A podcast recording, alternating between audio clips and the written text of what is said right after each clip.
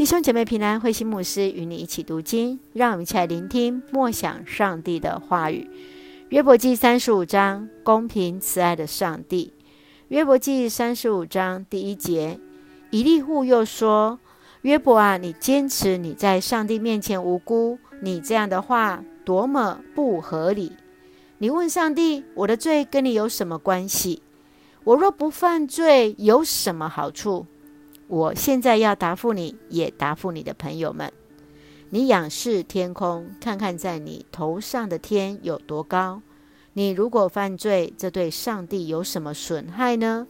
尽管你屡次犯罪，你能加害于他吗？即使你公正，对上帝有什么帮助？他没有从你得到什么利益。你的罪只叫跟你同样的人受苦。你的善行不过使世人受益。人受压迫的时候哀嚎哀鸣，他们被虐待的时候到处求救，但他们不晓得转向他们的创造主，那在黑暗中赐给他们希望的上帝。上帝赐给人智慧，远胜过飞禽走兽，而人却不知道转向他。他们哀求，但上帝没有回应。因为他们狂傲邪恶，他们的呼求徒劳无功，上帝不听，全能者不闻。约伯啊，你说你看不见上帝，耐心等候吧。你的案情已到达他面前，你以为上帝不施惩罚？你认为他不理会罪恶？你说这样的话毫无意义。你说许多话，显然不知所云。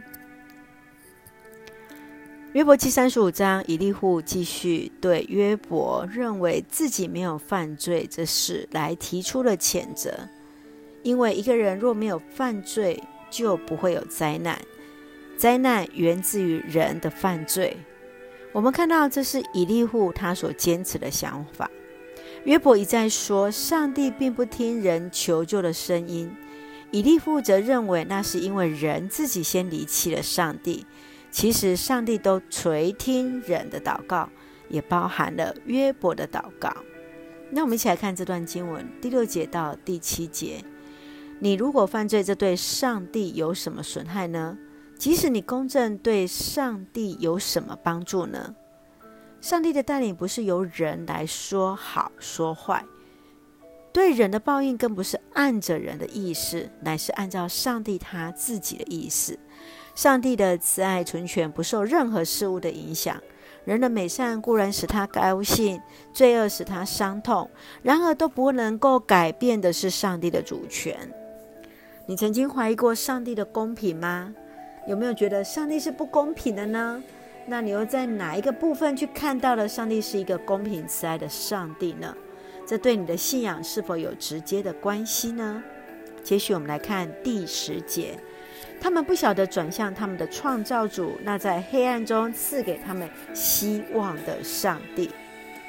以利户要约伯在患难时要去思想上帝创造当中的恩典，即便在患难中，上帝都没有离开。上帝使人在夜间歌唱，你有这样的经验吗？愿上帝来帮助我们，即便在那患难当中，也能够记得上帝从来没有离开过我们。我们来看三十五章第十一节说：“上帝赐给人智慧，远胜过飞禽走兽，而人却不知道转向他。”是的，上帝赐给人智慧，愿神来帮助我们啊，仿佛我们是。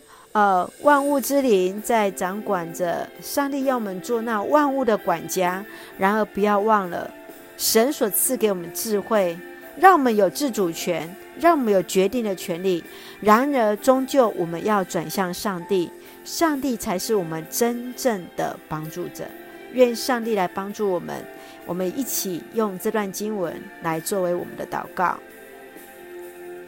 亲爱的天父上帝，你是那公义、慈爱、全能的上帝，你掌管一切，你是那创造天地的主。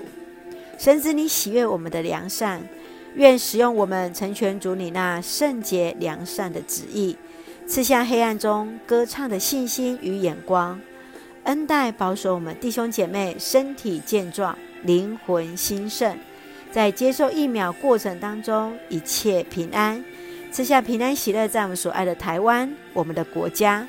感谢祷告是奉靠主耶稣圣名求，阿门。弟兄姐妹，愿上帝的慈爱与我们同在。弟兄姐妹平安。